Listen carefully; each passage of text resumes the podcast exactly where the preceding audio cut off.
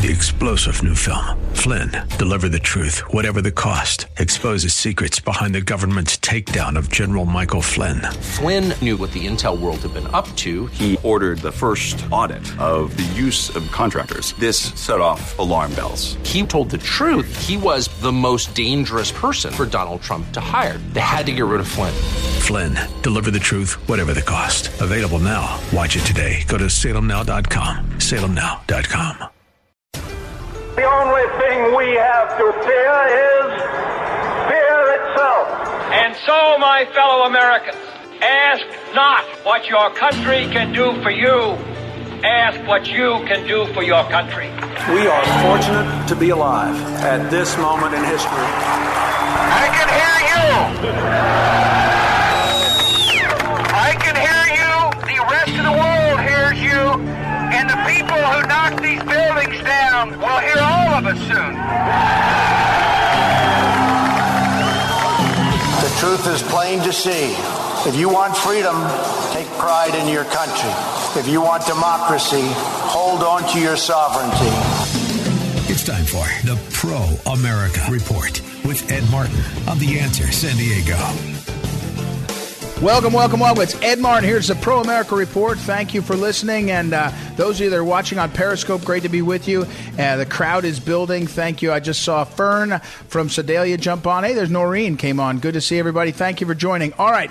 What you need to know today, what you need to know, it's the Pro-America Report. And what you need to know, it's a big one. It's a big one. Earlier in the week, I think I might be the first person in America to regularly use and describe the Second Cold War. You know, some people said, oh, you shouldn't use the Second Cold War against China. You're going too far. It's too much.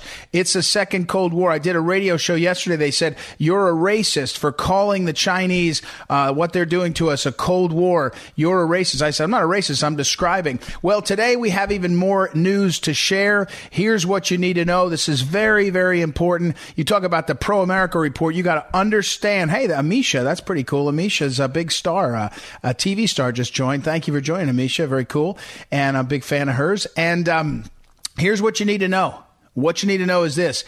The Second Cold War, it's not like we woke up yesterday and said, oh, it's a Cold War because of the Wuhan virus. That's not what I'm talking about. And so let's march through what you need to know. How can we be in a second Cold War? And I'm going to point you, by the way, to a book, very famous book, that if you go back and read it, and if you go back and read it, thank you, Amisha, I appreciate it. If you go back and read this book, I'll refer to you from 1964, it will enlighten you on where we are. But here's what you need to know.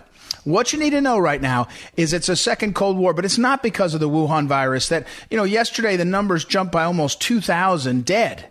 2,000 dead in America. Today, the numbers are 20 plus million unemployed. I mean, this is a major problem, what's happening, but that's not the only thing. But there's a detail. There's a detail about it that I need to tell you about. And the detail is this. The Chinese government, it appears now, has had to concede in some way. I don't know whether they've conceded it or we found it out and were able to figure it out. But they've had to sort of admit that the Wuhan virus, the virus that came out of Wuhan, it was created. It was created in some way. Now, I guess what that means, they're saying that their admission now, or at least the way it's being described, is it wasn't created by the wet markets. The wet markets are these markets in China that have lots of animals and lots of wildlife and lots of killing of animals in front of people, and they tend to be places where that disease can spread. By the way, they're still open in China. They've opened them back up. They closed them for a bit, but they're open back up. And you know, you got to wonder if they really think it's a problem because they've got these wet markets wide open. But here's what you need to know. The news has broken. It seems definitive. It doesn't seem to be in question now. The reporting is that the virus leaked out of one of these biomedical labs in China. Okay, so you say, holy cow, it looks like it's a biomedical lab. It may have been a biowarfare lab. And somehow this virus got to an intern. The intern went off out into the community, and that's how it spread. Hi, Gwen. Thank you for joining. Gwen just joined. Here's the problem with this. The Chinese have started to explain this and said it's an accident. It's an accident. So hold that thought. What you need to know today is this. After 25 years of Americans believing that it was going to work out to be trading partners and partners in a general sense with China, where are we? Okay, where are we? Here's where we are. Second Cold War. Here's where we are. 25 years ago, they started to steal our intellectual property. China did. Everybody knows this. Everybody in business knows this. Everybody in technology knows this. They know that they've been stealing our intellectual property. 25 years ago, up till today, we also know that sometimes the Chinese didn't steal it. They did what they called tech transfer. If you wanted to do business in their country, you had to sign over the rights, and it was a legal agreement, and it was not illegal to put somebody in that position, but they did it. Here's the problem. Our businesses were chasing the markets and cheap labor so profoundly that they went and signed over. So they got our intellectual property by theft. They got our intellectual property by coercion of the markets. And here we are. What took the American community, America's ingenuity, 100 years to move from 1880 to 1980, or let's say 1880 to 2000, so 120 years. Incredible technology, incredible patents, incredible ingenuity. We did build it, and we should have been able to benefit from it. And for those reasons, we didn't. That's what China did. Along the way, China starts to do what? They pay into international organizations, like the World Health Organization is the best example right now, but also into trade organizations and into the UN, and they exert their influence, and they say, hey, we'll just be a good partner. Do you know that China became a most favored nation for trade under the World Trade Organization in December of 2001? George W. Bush signed on, and he allowed them in. And when they got in, do you know that they've been able to be most favored nation, which means that you, if you have a beef with them in trade, you have to go to the WTO, to the adjudication there. You can't sort of fight it out directly. And they're allowed to call themselves a developing nation. So they've been able to say, oh, we're not actually developed. We're developing. We have a lot more. And they're able to get out from under some of the requirements. On the environment, we know they cheat. We know they pour toxins into the environment. They don't abide by the rules. Paris Climate Accord was an example. They were going to pay a little bit. We were going to pay the most. And they were going to want these agreements. So they went around the world, China did, and they tied up international institutions in their favor. They also went around the world in the last 5 to 10 years, and they did this Belt and Road Initiative, where they went out and went to small countries and said, we'll give you money to build roads, but we'll own a piece of you. We'll be in your world. We'll take care. We'll have control. And it worked. You know, 5G is a high profile example that we hear a lot about, but that's only one piece of this initiative that they had. So here's where we are. About 10 years ago, China begins to produce, and especially in the last 5, fentanyl. They make it in China and they send it to America. We know this. And 50,000 Americans die every year from fentanyl. Think about this. 50,000 Americans are killed by a chemical substance made 99% of it in China and produced there and shipped to America because our immigration thing is so bad, and they ship it into our country. Think about it. If I could say to you, you and I are rival countries, and I said, I'm going to ship something into your country, it's going to kill 50,000 of your people every year. As many people almost as Vietnam. What would you do? You'd say, well, it seems like you guys aren't being really nice and friendly. And when we call them on it, do you know what? Well, I don't know if fentanyl, that's a good question for somebody. Fentanyl isn't 5 years old, but the dying in America is a 5-year-old problem. You know, the question someone just asked in the comments, fentanyl's been around longer than that. The ability for China to make it cheaply and ship it into America, we've seen the uptick of the fentanyl deaths. I'd have to look. Somebody can fact check me on it, but I think it's pretty close. But that's China. And when we call them on it in the last 2 years, 3 years, this president did, they say, oh yeah, we'll look at that. In China, the communists control the whole economy. They can identify by name the people who make the fentanyl.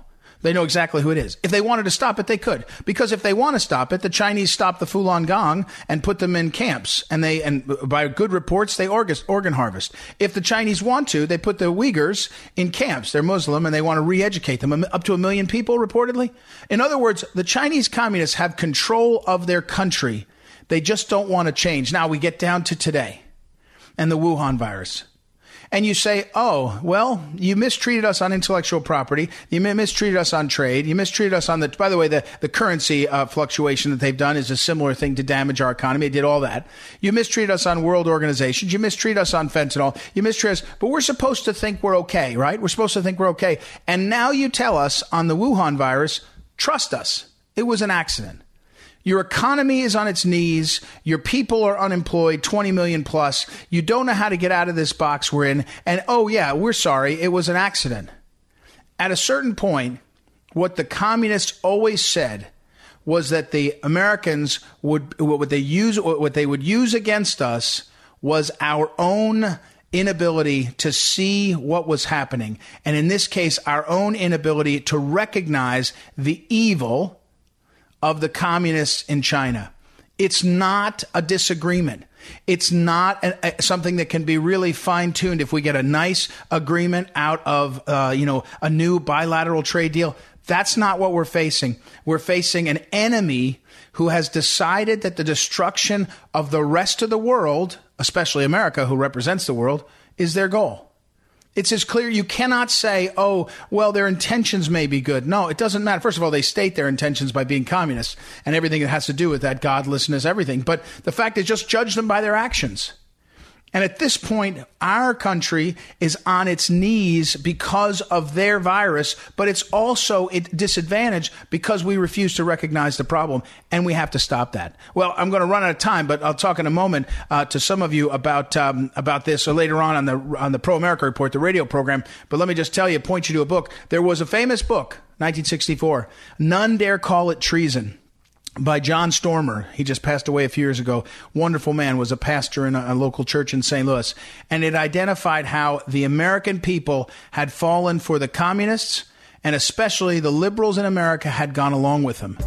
Very damaging, very damaging. That's what you need to know. It is the second Cold War, the 20 million people unemployed. That's on China, and we better realize it. All right, we'll take a quick break and be right back. It's Ed Martin here on the Pro America Report. Be right back.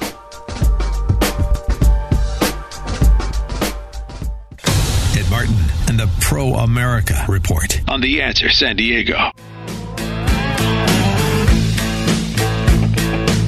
Welcome back. It's Ed Martin here on the Pro America Report. Great to be with you. Our next guest is our old friend Ted Malloch. Go to tedmalloch.com to check out all his stuff, and I'll put up on social media what he's been up to. First of all, Ted, you're over in London, of course, in England. I hope you're doing well. And we mentioned off the air that they just announced that the UK, I guess Britain, will go 2 more weeks in the lockdown. Tell us what the announcement was.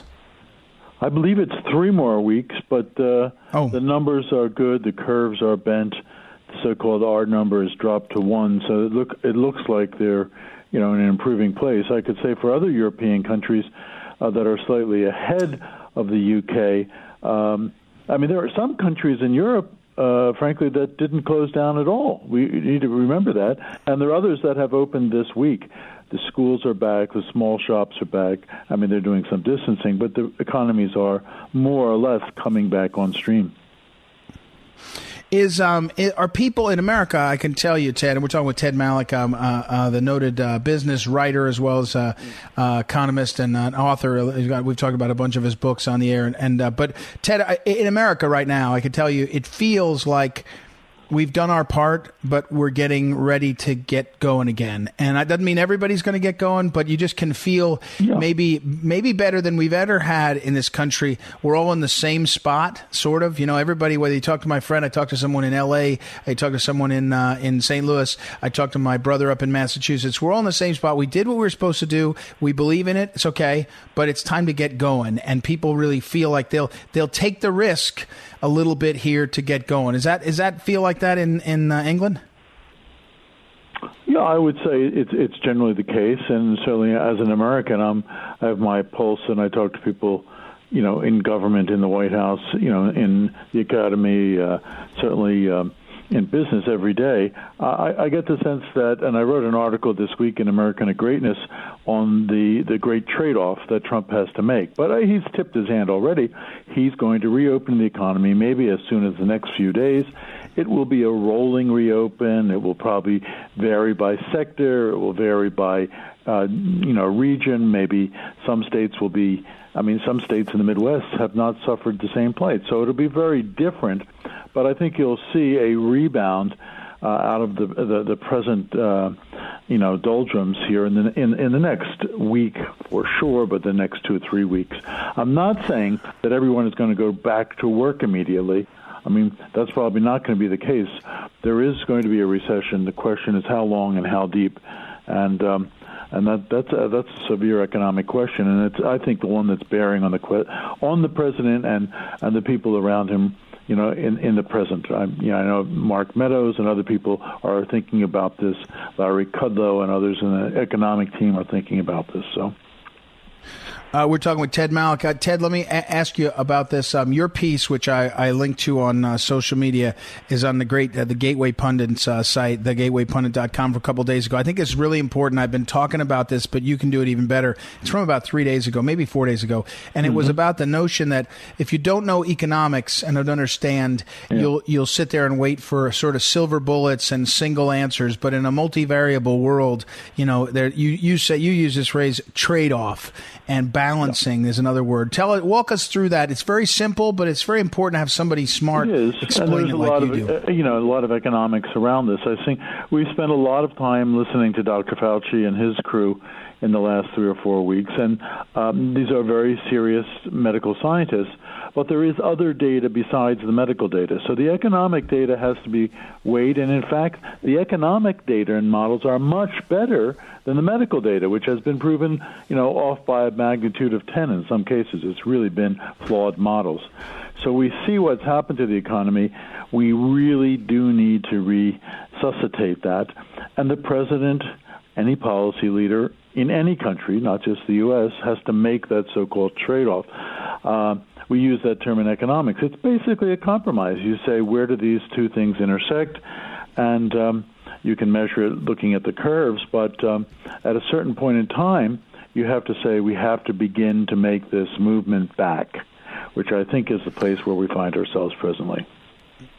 Well, and Ted Malloch, we're talking to, I mean, what people have to realize is also in a world where CNN and others, the media wants to always highlight the cost or highlight the negative, we're going to all go back in some form. We're going to say, let's open up. It's not going to be the same, the new normal, but it's also going to be a risk, right? Some people are going to get sick. Some people are going to even die.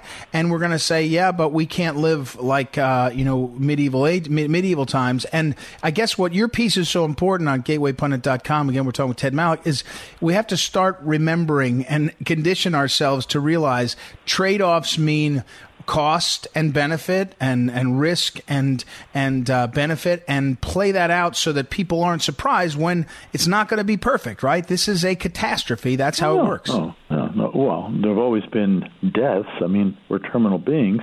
The seasonal flu has been basically about as bad as the COVID-19. We live with it every year. There have been other episodes in American history, certainly world history, where pandemics have been much worse than what we're suffering now. That's not to say that the deaths and, you know, all the costs and all of the medical suffering is unreal. It's very real, very tangible, and we really need to be sympathetic and lend an ear of grace and a hand of support to anyone who's in the, you know, the front line, who has lost a family member who's gone through this. I mean, in the UK, we had the Prime Minister of the country in the hospital, in the ICU, not on ventilation, but taking oxygen for 6 or 7 days.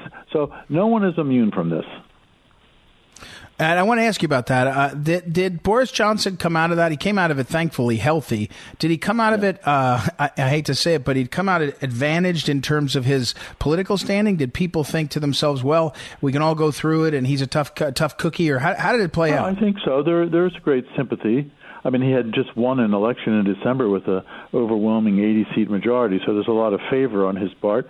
He's basically told the European Union to stuff it when it comes to the Brexit negotiations. So he's a tough character. I mean, people try to make him out to be corny or, you know, some kind of silly guy. He's actually a very smart dude. I think there's going to be great sympathy for him for coming out of this with strength. He's actually still recuperating at Chequers, the Prime Minister's home, and he's not re-entered the political scene. I would think that would happen probably in the next week. All right, Ted, now your background, of course, is in business and world economy. You know, you from one of your books on Davos and others. I've been ranting and raving about China now and the communist regime there and what they've done. You know, if you take the last 25 years and play it out now, you know, between the Wuhan virus, between the fentanyl plague, between the deceit over tech and technology and patents and all, at a certain point, it's much worse than just being an adversary.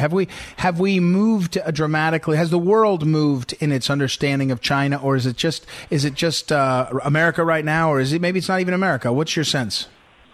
No, I do think that this is kind of a watershed event.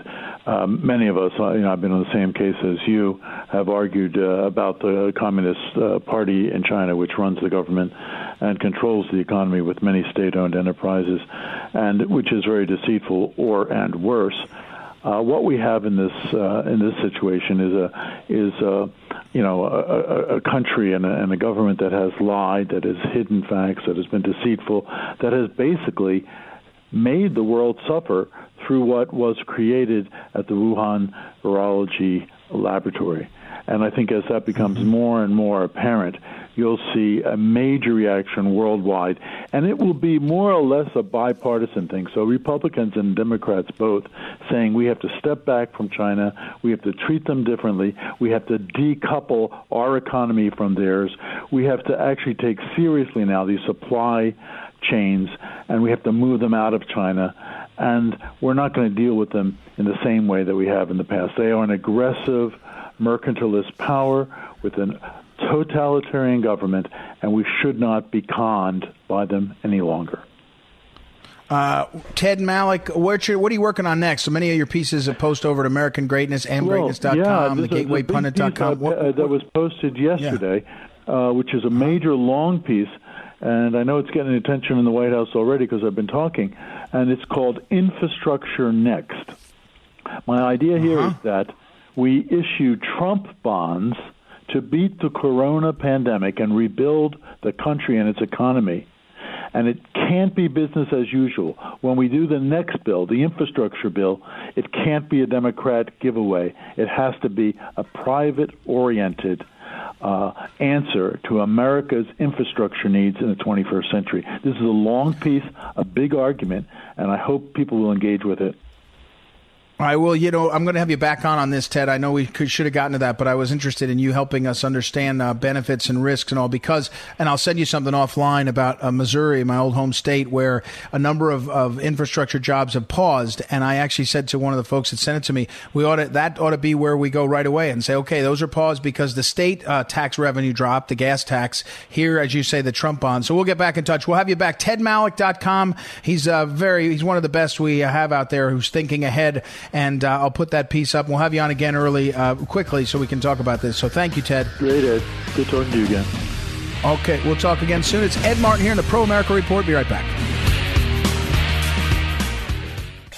Ed Martin and the Pro-America Report on The Answer San Diego.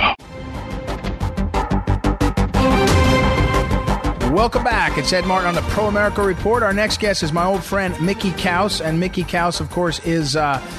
he's a prolific Twitterer, and he also writes, but more importantly, he's one of the best guys that I go to. I check his Twitter feed to track other people, and also he does a good job of hitting. He gets people who says, "Do you really mean that?" And his famous book, is called "The End of Equality." It's a public basic books. You can find it, but also you can find the essay it was based on, which is what I go and read every now and then to track up. Welcome, Mickey. How are you? I'm okay. I'm in California. We're doing okay. Well, now I got to tease you a little bit, but social distancing for you probably adjusted your schedule a little bit, right? I mean, you're a kind of writer thinker. I remember, I think I've talked to you a bunch on the phone. You were like in your apartment also. Is it making you crazy though? I was crazy before, so it's making me a little more crazy. I made the standard joke that there wasn't much of a change before and after. Right. There were a few things like going to the gym that I really missed, but I have it pretty easy. Now, what do you think of the whole, lots of traffic, especially in your Twitter feed, Coulter's always kind of cutting across everything, and Alex Berenson, and then others. How do you respond to where we've gotten? I mean, do you think it was, everybody did the best they can at guessing. Is it time to go back? What's your feeling on everything? I don't think it's time to go back, but eventually, obviously, the need to reopen will overwhelm safety concerns. I'm just hoping it gets put off for a little bit. It seems to me that Berenson is wrong. He was advocating, you know, this is overreaction. We should just go about our business and take the hit and be like Sweden. And, you know, I think the evidence is that every governor that's closed down early, their states are doing better than the places like New York that didn't. And you can come up with all sorts of fancy arguments where, well, Sweden, which is also suffering, will do better in the long run because they'll build up herd immunity and they won't have a second wave. And but that's sort of conjecture.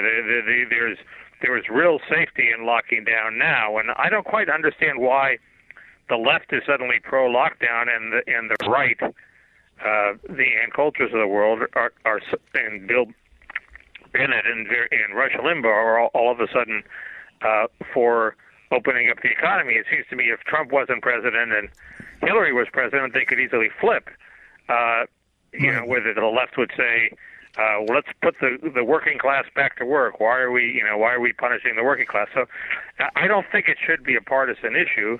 I think we should look and see when the curve bends, and if it bends enough, we should reopen as quickly as we can. But there are things that have to be done before then. Yeah, it's another example, isn't it? Mickey, we're calling Mickey Kaus, and I'll put up on Twitter, I'll retweet him as at Kaus Mickey, just to throw you off, is his Twitter feed. But it is true. Another thing Trump did, where if it were Hillary in there, a lot of the conservatives, I think, there'd be tea parties every day saying that, you know, government's out of control. They can't do this to us, I think.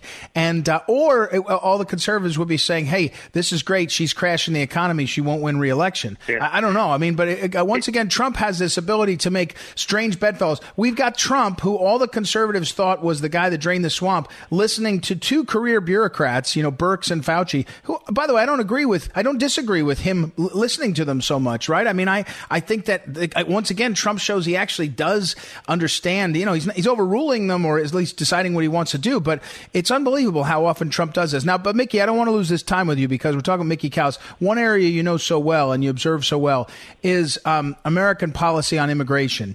And there was a story in Politico today that Stephen Miller got somebody placed over at HHS. They've tightened up the refugee policy. I thought that's a good story. I'll post it. But I want to ask you broadly, every time we end up in a crisis, the folks that can make changes because they have political power, usually Wall Street, usually corporations do, and we end up with bad stuff. What's the bad stuff that they're going to try to do to us on the question of immigration and taking American jobs? What are you seeing and fearing? Well, they will never let up. They will argue that the viability of corporations is of utmost importance, and they need cheap labor in order to survive. We already see that with this ag bill, which is being championed apparently by Mark Meadows, which is perverse, where the goal is to lower the wages of farm workers by making it cheaper to hire immigrant labor. It seems insane, but that's the first wedge of this. They're also trying to empty out all detention. Because, well, the coronavirus, we have to let everybody out. Well, why? The people are probably safer in detention. Right. On the other hand, Trump has used emergency powers to shut down the border. So temporarily, there's a huge victory for restrictionists. And before then, he had succeeded in ending catch and release, meaning there were so few people coming in that he could actually detain everybody who was coming in illegally. We didn't have overflowing facilities, so we had to release people. So, and in general, there's a natural reaction of enough with these outsiders. They brought us disease, et cetera, that always happens when something like this happens. So I suspect it's going to continue to be a standoff, but I'm amazed at the resilience of the pro-immigration forces. You know, if there's a pandemic, we need more immigration. If there's no pandemic, we need more immigration. Every event becomes spun in a way that we need more immigration. The other thing that's happening is people at the bottom are hurting just when they were succeeding. So the idea that the average American worker who was just barely starting to make it after 3 years of Trump, a slow, steady climb, should now be punished more by having to compete with immigrant labor is ridiculous. You know, we've put American workers on the dole. We haven't put illegals on the dole except in California. So that means the American workers aren't going to be working, and the illegals are going to come and take all the jobs. That's a very perverse outcome. And I think we have to do something to get the American workers back to work as soon as we can. We're talking with Mickey Kaus, at Kaus Mickey on Twitter. Mickey, and I mentioned your book, The End of Equality, and I remember it because I've told you I read that essay that I found of yours, the essay I think you wrote and then later expanded to book.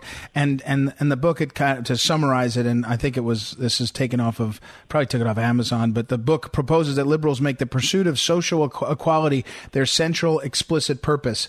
So after this pandemic, after this massive shift in government intervention and the economy, and we're going to see restaurants change and all.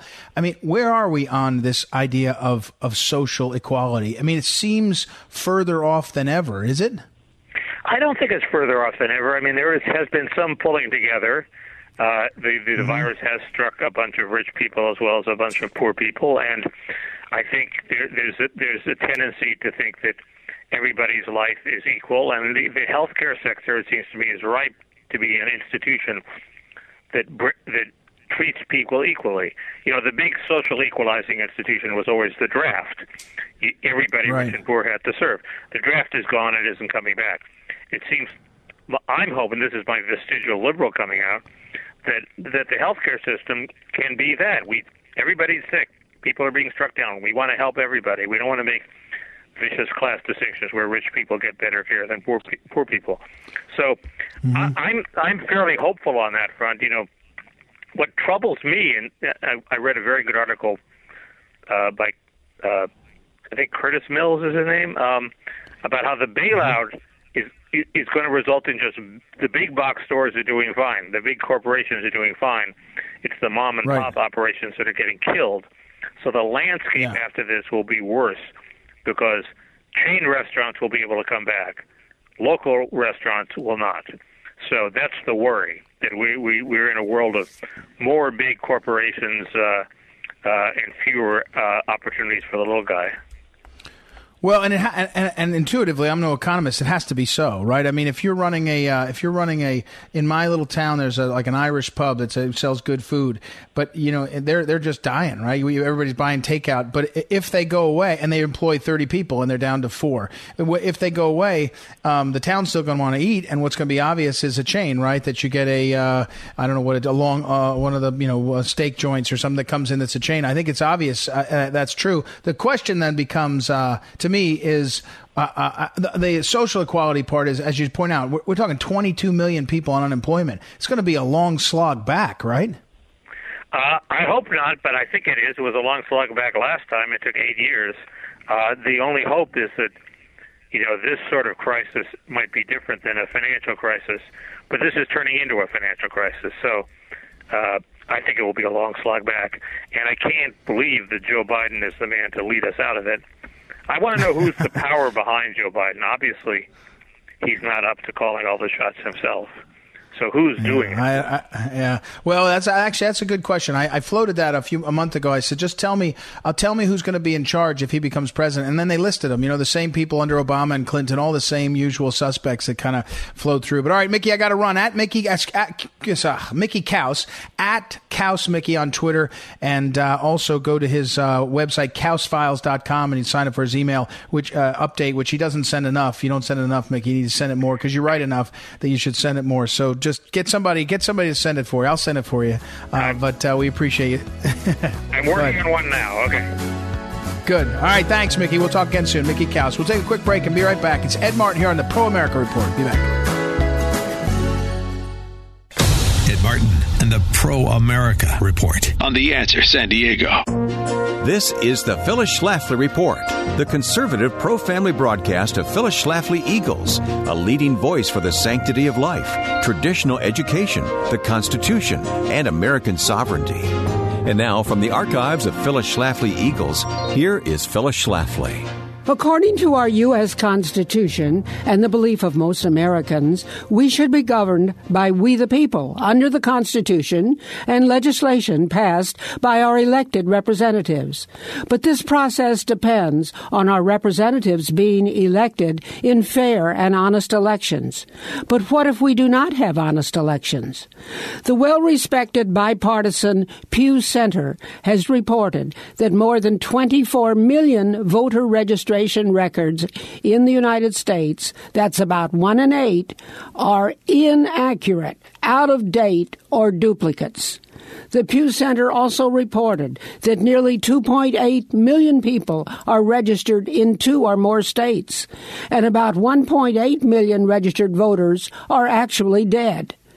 You've heard about the Chicago Democratic machine voting dead people. Well, this really does happen in many states.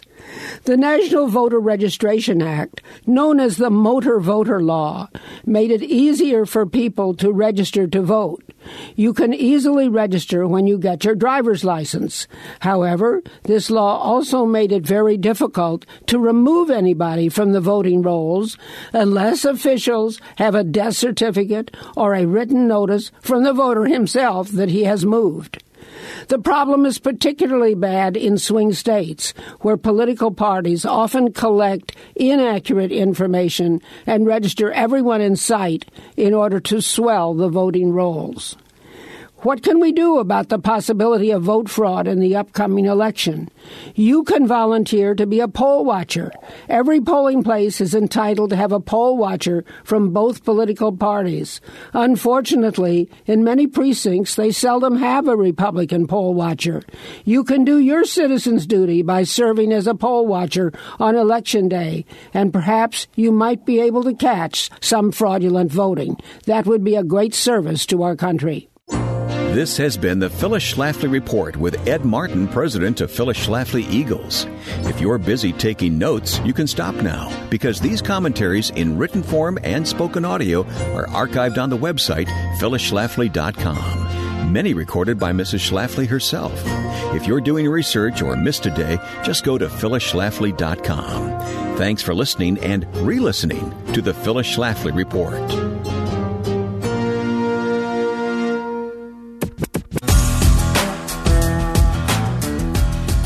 Welcome back. Ed Martin here on a Pro-America Report. Great to be together. And don't forget, you can always listen to the first part of the program on Periscope, which is Twitter's video app. You go to @EagleEdMartin there and check it out.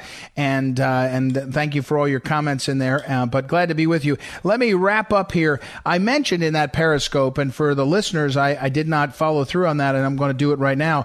If you're watching these presidential press conferences as closely as I do, although, let me be honest, I don't watch every day, because I get home and they're usually in the evening, and I don't watch them every day, but I watch them almost every day. And I watched yesterday's closely, and there was the president made a big deal out of saying how he wasn't happy that he had not received confirmations for a bunch of his nominees for different positions in the government. And so the Senate was not back in session. He complained about this. And he then said the following thing. He said, number one, I can appoint them as recess appointments. That's my right, which is true. In other words, when the Congress goes out of session and adjourns, the president can do recess appointments, and they're allowed to serve for a period of time. Maybe it's through until the end of the next session. And when the next session of the Senate ends, they're out of office. So, but it's not permanent. You can't kind of get around it, but it usually gets you a good bunch of time. Of course, what happened was a few years ago when the Senate realized that loophole was available to the president under Obama, they never went out of session. They never officially adjourn. And so they come back in and they make these motions, and they're effectively not technically adjourning. I might be getting this wrong a little bit. Somebody can fact check me, but you get the point. So what the president was saying is, I'll do recess appointments, but the reality on the ground is he never gets an adjournment. And then he said he does have the authority, which I guess he does, to adjourn the Senate and the House, to adjourn Congress. Never been used. It's a little known power that he has. And he said, I'll do that. If you won't do these, I'll do that. If you won't do these nominations, I'll do that. And then the media went crazy and said, oh, my gosh, it's out of control. And they started covering all the facts that, you know, it's never been done and he can't do that. And can a president adjourn the Congress and all this stuff? And so it's just another example, by the way. If you go to my organization's website, phyllisschlafly.com, you'll see that I teach a webinar weekly, about a half an hour each week on, it's called The Constitution According to President Trump. And it's about how this President Trump, between his opponents, his enemies, and also his own actions, he's taught us more about the Congress, about the Constitution than anybody in the history of the world. I mean, have you ever heard of the Emoluments Clause until this president is dragged into this debate on whether he's able to have his family own businesses or whatever it is. I mean, so you can go there at phyllisschlafly.com and find that out. But the media goes crazy. Here's what I wanted to tell you. What I wanted to tell you that is this. The president name dropped a guy named Michael Pack.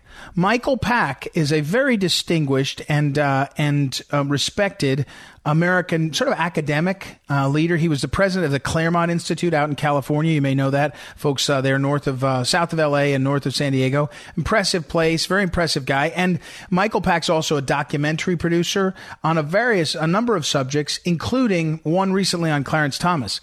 Well, 2.5 years ago, he was nominated to take over the department. I think it's the Corporation for Public Broadcasting, whatever the entity in public government. There's a position as the director that requires Senate confirmation. It includes management of the Voice of America radio program that's over in Europe and in the rest of the world that supposed to put out American voices and a lot of times puts out liberal voices. But Michael Pack has been held up, and he had to get a lawyer. You know, when you go get nominated, he had to get a lawyer to prepare for the confirmation hearings. He told me this story, and it took him forever. It took him thousands of dollars, got ready for hearings, and then he got blocked. And he got blocked, and he got blocked for no reason. He's completely qualified to head up to take that position. I think he's in his 60s. He's accomplished. He's got academic credentials, and he's being blocked. And the only reason he's being blocked is because in my estimation, the swamp and the career bureaucrats in those places don't want to see a change agent come in. And so when the president name checked Michael Pack, I thought, man, he knows this president is on it, because that's one of the more egregious positions that's being blocked. There's no reason for that. There's no good policy reason. So I'm glad the president's doing that. You should know that fight is worth having.